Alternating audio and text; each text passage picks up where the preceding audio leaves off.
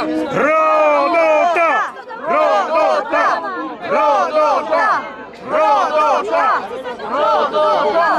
Rodota!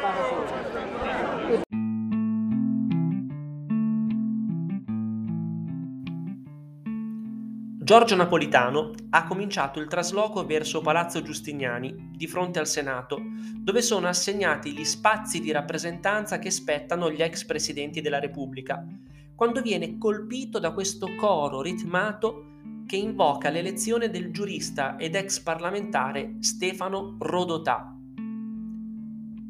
Siamo nell'aprile del 2013 il tormentone lo ha innescato il Movimento 5 Stelle, appena entrato in Parlamento con l'obiettivo dichiarato del suo leader, Beppe Grillo, di aprirlo come una scatola di sardine.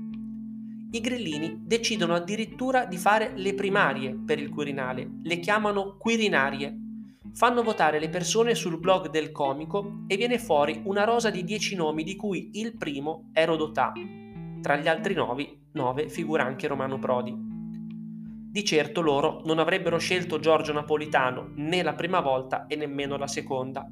E del resto Napolitano, mentre si avvia verso gli 89 anni d'età, non nutre certo l'ambizione di proseguire nel proprio incarico.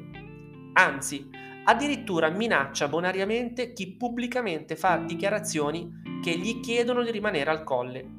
Lo ha imparato Lorenzo Cesa, esponente di spicco dell'UDC, che in quell'aprile del 2013 si manifesta pubblicamente come uno dei più convinti sostenitori del bis di Napolitano. E così una mattina si ritrova molto presto a farsi svegliare da un emissario del Quirinale che gli consegna un messaggio del presidente applicato al ritaglio di giornale che include l'intervista di Cesa, nella quale si legge chiaramente la sua richiesta di rielezione del presidente. È un ammonimento. Smentisci o ti toglierò il saluto, si legge sul biglietto firmato da Napolitano. Cesa effettivamente fa la propria smentita, ma qualche giorno dopo tutta la politica italiana si reca al Quirinale in ginocchio, accompagnata anche dal presidente della conferenza Stato-Regioni, Vasco Errani, con l'obiettivo di implorare a Napolitano di accettare un secondo mandato è una resa incondizionata del sistema dei partiti. Napolitano, dopo un lungo braccio di ferro, accetta. Viene rieletto alla sesta votazione con un consenso trasversale e accalorato, con Berlusconi che addirittura dirà per fortuna che c'è Giorgio, superando gli screzi del passato. E in occasione del giuramento, Napolitano si presenta a Montecitorio con un mix di gratitudine e rabbia pronuncia un discorso memorabile che però prende letteralmente a schiaffi un'intera generazione di politici e partiti, giudicati sostanzialmente incapaci di fare ciò di cui c'era bisogno e di essere sordi ai suoi ripetuti appelli. E più sono pesanti gli attacchi che rivolge, più fragorosi, paradossalmente, sono gli applausi di coloro che sono oggetto di quegli attacchi. Tra quelli che lo applaudono c'è anche il sottoscritto, entrato da poco più di un mese per la prima volta in Parlamento e già sotto shock per gli avvenimenti di quei primi 30 giorni. Questo è Quirinalecast, il programma dedicato alla storia, agli aneddoti, ai retroscena che hanno portato all'elezione dei 12 presidenti della Repubblica Italiana. Io sono Marco Di Maio e questa è Radio Leopolda.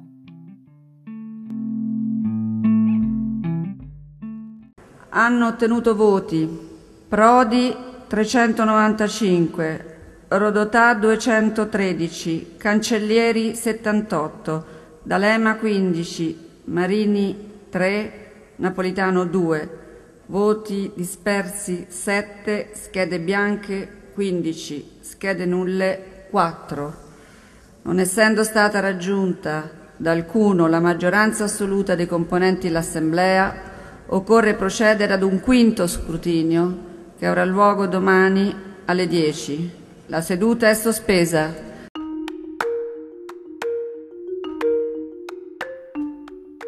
In quell'aprile del 2013 tutte le riunioni dei grandi elettori del centro-sinistra, quasi 500 persone, si svolgono in un teatro nel centro di Roma. È il Teatro Capranica che si trova nell'omonima piazza al Civico 101, un numero che nessuno nota in quel momento, fino al termine della funesta elezione del nuovo capo dello Stato, anzi della conferma senza precedenti nella storia di quello in carica. Pierluigi Bersani, il candidato premier che aveva servita su un piatto d'argento la vittoria elettorale eppure riesce a perdere, anzi, per dirla con le sue parole, ottiene una non sconfitta, riunisce per la prima volta i grandi elettori la sera del 17 aprile. Il giorno dopo, al mattino, cominceranno le votazioni. Nei primi giorni successivi alle elezioni politiche del febbraio precedente, il mantra del centro-sinistra era quello di sempre, mai con Berlusconi. Poi Pierluigi arriva a pochissime ore dalla prima chiama per eleggere il capo dello Stato e propone il nome del rispettabilissimo Franco Marini. Motivazione. È il candidato che ha scelto Berlusconi tra una no- rosa di nomi, tra cui figurava anche quello di Sergio Mattarella. L'intesa era stata raggiunta poche ore prima della riunione a casa di Enrico Letta, dove Bersani e Berlusconi si erano incontrati. La proposta di Marini viene messa ai voti dopo un dibattito teso e pesante, aperto dal senatore Walter Tocci, che declama l'elogio del franco tiratore. In passato hanno sempre evitato le candidature peggiori o favorito l'emergere di quelle migliori, dice nel suo intervento. Un discorso potente ed efficace per i tantissimi parlamentari di prima nomina e ancora inesperti nel decifrare il complicato reticolo delle correnti interne al PD. L'alleato, principale del Partito Democratico, il partito di Sel di Nichi Vendola, si alza e lascia la sede della riunione come gesto di protesta per non essere stata minimamente coinvolta.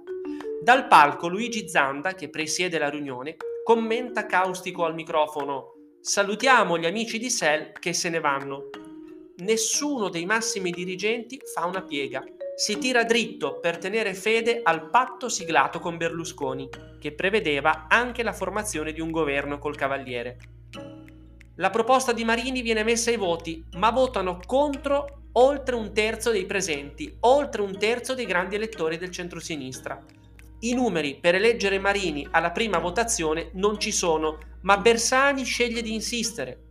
Nella notte si susseguono le telefonate. Anche io ne ricevo una alle 3.40 del mattino. È uno degli uomini più vicini a Bersani, un non parlamentare. Se non voti Marini, la tua esperienza politica finirà qui. Le ribadisco il mio no. Lui mi offende e riattacca. A distanza di nove anni possiamo dire che la mia esperienza politica non finì con quella telefonata, mentre non mi risulta che il telefonista minaccioso sia mai figurato tra i grandi elettori. Ma questa è un'altra storia. Al primo scrutinio, il giorno dopo, Bersani dunque tira dritto col nome di Franco Marini, che si ferma ben al di sotto della soglia dei due terzi. Si ferma a quota 521, ce ne sarebbero voluti 672. Sulla carta avevano contato 739 voti che Franco Marini avrebbe dovuto conseguire. Se avessero proposto l'ex presidente del Senato al quarto scrutinio, Marini sarebbe stato eletto. Ma tant'è. Bersani prende atto, ritira subito la candidatura di Marini e il giorno seguente propone quella di Romano Prodi. Nella notte veniamo avvertiti che ci sarebbe stata una consultazione interna ai grandi elettori del centro-sinistra per scegliere tra Prodi e D'Alema. Nel frattempo Matteo Renzi riunisce a cena tutti i parlamentari a lui vicini nel ristorante di E-Italy a Roma e dà un'indicazione inequivocabile. Ragazzi, domani si vota Romano, la consultazione interna non si svolge. Viene proposto la mattina seguente il nome secco di Prodi nell'Assemblea dei grandi elettori, che la accoglie con acclamazione e applausi. Si va in aula e si vota.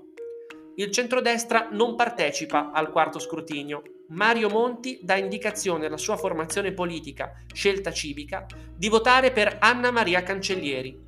I 5 Stelle insistono su Rodotà, alla fine dello scrutinio mancheranno 101 voti per Prodi, che comunque, anche se tutti i grandi elettori del centro-sinistra avessero votato nel modo giusto, si sarebbe fermato 496 voti. Un azzardo inconcepibile quello di Bersani, che ha mandato Prodi al massacro senza un accordo solido con altri partiti. A quel punto non può che scattare l'operazione Napolitano bis, che ben conosciamo. Re Giorgio, come lo aveva definito il New York Times nel novembre del 2011, dopo che aveva evitato il tracollo finanziario dell'Italia, agendo in prima persona per supplire alle carenze della politica e delle istituzioni, è destinato a rimanere sul trono. Comunico il risultato della votazione al quarto scrutinio. Presenti 1000, votanti 990 astenuti 10. Maggioranza assoluta dei complementi dell'Assemblea 505. Hanno ottenuto voti.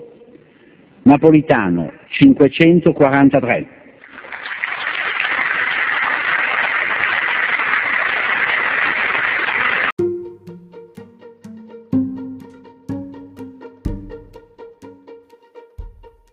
Sia la prima che la seconda elezione di Napolitano al Quirinale, fatto senza precedenti nella storia repubblicana, sono frutto delle infinite faide interne al centro-sinistra e vedono protagonista diretto o indiretto sempre lui, Massimo D'Alema, che se nel 2013 è stato indiziato come il principale colpevole dell'affossamento di Romano Prodi, e dunque colui che ha spalancato la strada verso il bis di Napolitano, nel 2006 viene proposto dall'allora segretario dei DS Piero Fassino come prima scelta del centro-sinistra nella corsa verso il Quirinale.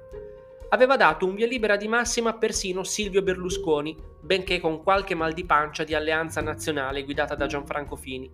Ma l'idea di D'Alema al Quirinale divideva soprattutto il centro-sinistra, che aveva un equilibrio molto precario, avendo vinto le elezioni di quello stesso anno per appena 24.000 voti.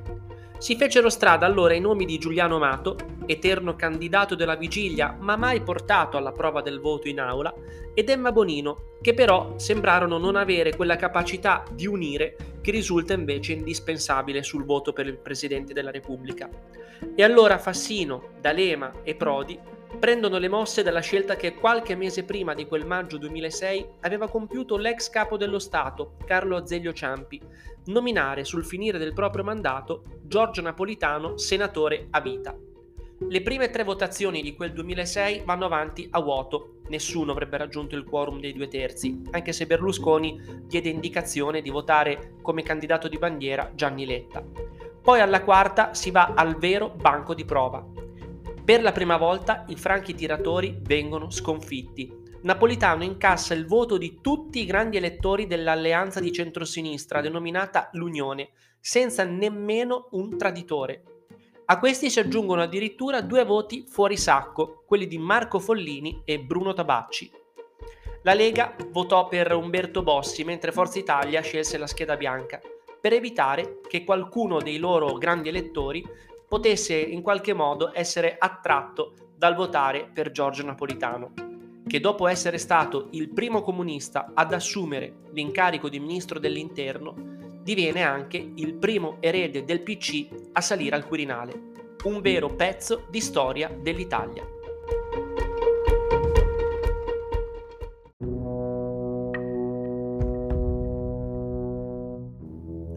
Per capire la tempra di questo uomo di Stato che è Giorgio Napolitano, che ha sempre avuto la risolutezza di prendere le decisioni più appropriate senza badare al consenso, virtù molto rara in politica, c'è un episodio che va raccontato. È il 2 febbraio del 1993, siamo in piena Tangentopoli. I magistrati del pool di Mani Pulite si sentono onnipotenti.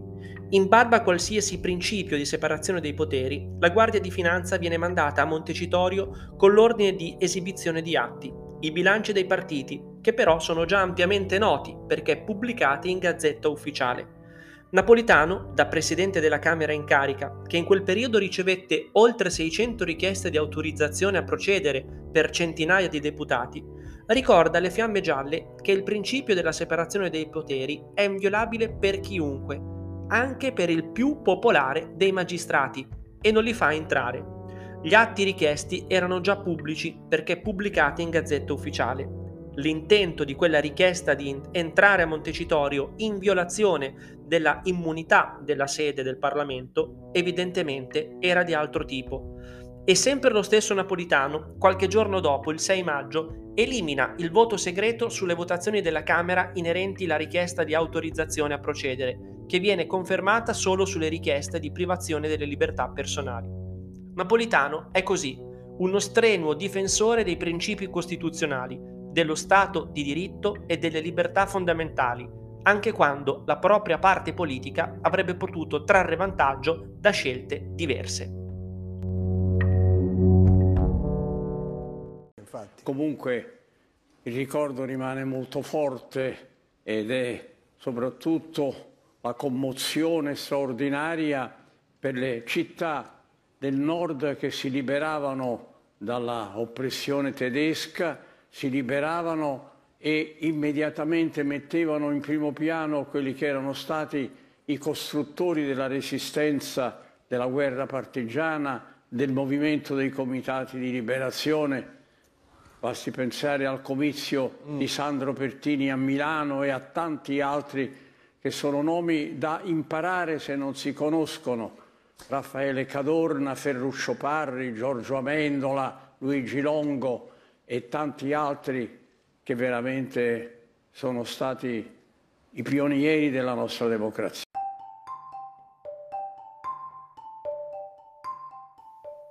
Giorgio Napolitano nasce a Napoli il 29 giugno 1925. Si laurea in giurisprudenza nel 1947 all'Università Federico II di Napoli. Dopo aver frequentato per un breve periodo un circolo teatrale legato al fascismo, si dissocia immediatamente dall'ideologia fascista e diventa attivo nella resistenza fin dal 1942. Poi aderisce nel 1945 al Partito Comunista Italiano, di cui è militante e poi dirigente fino alla costituzione del Partito Democratico della Sinistra, di cui fu uno dei più entusiasti fondatori. Napolitano è uno degli esponenti storici della corrente detta di destra del Partito Comunista Italiano, nata verso la fine degli anni 60 e ispirata ai valori del socialismo democratico, nel solco della tradizione segnata da Giorgio Amendola. All'interno del PC è uno dei leader dell'ala cosiddetta migliorista, aperta a rapporti con il Partito Socialista ed estranea a utopie rivoluzionarie e eccessi ideologici.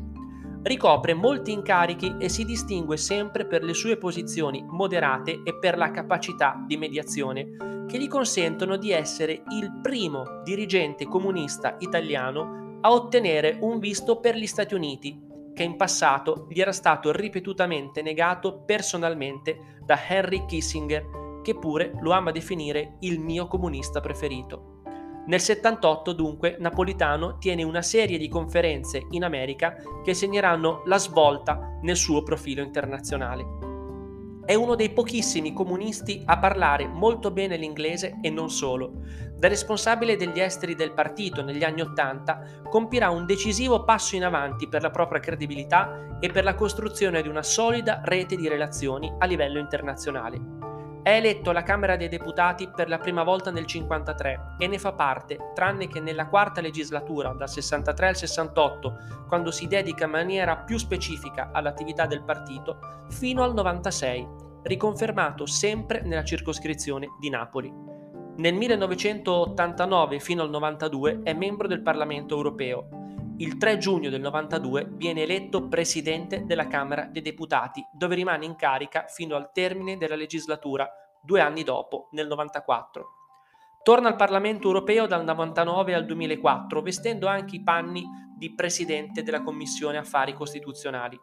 Da Presidente della Repubblica, poi, ha dato un enorme impulso alle celebrazioni per i 150 anni dell'Unità d'Italia, spendendosi in prima persona in moltissime iniziative in, ogni, in quasi ogni provincia del Paese, anche per promuovere quella riconciliazione storica che ancora non è del tutto raggiunta. A questo proposito, compie anche alcuni viaggi cosiddetti riparatori, come quello che fa in Ungheria appena eletto capo dello Stato, in occasione dei 50 anni dalla rivoluzione ungherese, che da dirigente del PC non avvallò, seguendo ciecamente l'ideologia comunista dell'epoca che soffocò nel sangue quella rivoluzione. Non sono qui solo per un dovere di Stato, ma anche per un dovere politico, morale e personale, dirà da Budapest, ammettendo implicitamente l'errore compiuto 50 anni prima avvallando quelle violenze.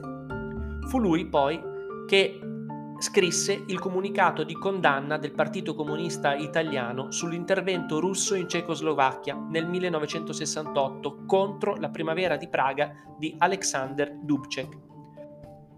La sua obiettività, la capacità di essere presidente di tutti e di spogliarsi della propria appartenenza politica una volta diventato presidente, lo porteranno a ricevere critiche da sinistra e da destra.